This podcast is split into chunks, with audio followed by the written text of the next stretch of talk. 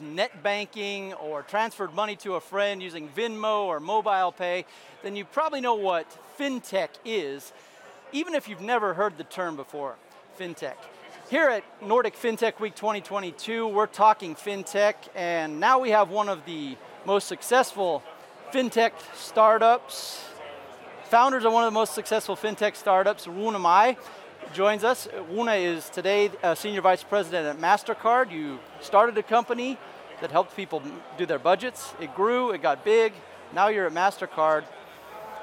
I'm going to start by asking you, what in the heck is fintech? What does it mean? That's a great question. Yeah. Um, I would say initially it was a term or a label for companies that approached a very specific use case of typically something banks would solve, um, but with a greater attention to details in terms of the customers or the users and, and what their needs were.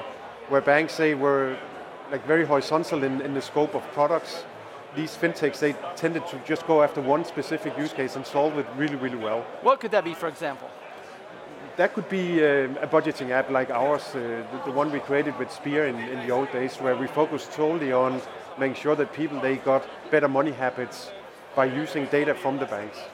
Um, something we saw also being catched up by banks as uh, spending overviews and so forth. Um, but like having the time and the dedication to just do that one thing really, really great is what differed fintechs from classic incumbent banks in, in the old days. I would say today fintech is probably moving more and more to become um, everywhere phenomenon more than a company, right? So fintech, in my opinion, is the technology that allows you to do stuff with finance, and that will slowly build itself into almost any industry that we see. Does it make sense to even talk about fintech? I mean, in the same way that you know we at one time talked about the internet, but it's everywhere. It affects everything that we do today. It's a good comparison. I would actually say it makes just as much sense to talk about fintech as we talk about internet, right? It's something that's there. Even if you look at banks, they're actually the early stage successful fintechs, right? They put electricity to money in the early days, and then they ended up being burdened by that legacy, like having a lot of old code and uh, systems that they need to maintain, and therefore they got slower and slower, and then arose the new kind of fintech. But in reality, it's the same thing you solve, just by different means.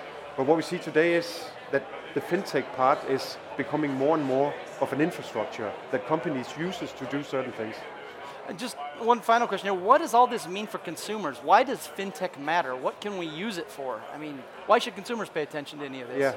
Yeah, um, I think the best way to put it is that you never had the chance to really carry around your own data to produce trust in environments where you need it in order to pay or to get paid now you have, right? Because you can access your uh, banking account details together with other data sources, add them to some service that you use for them to then start creating benefits for you. That could be the ability to loan money when you need it. If you're a company that you can have someone cover your VAT expenses if you're low on cash, because they know from data that it's not a matter of you not having cash, you're just low where you need to pay the VATs, for instance, right?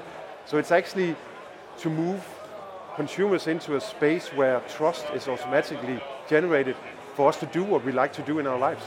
And that's could be something as simple as like you say when I go to do a home loan, I have to find 12 months of payment stubs and I have to find uh, a personal budget. All that can happen with just the click of a button. Exactly. In the future. Yes, you just share your data and then some algorithms will produce the results needed for the risk mitigation to happen by the lender, right?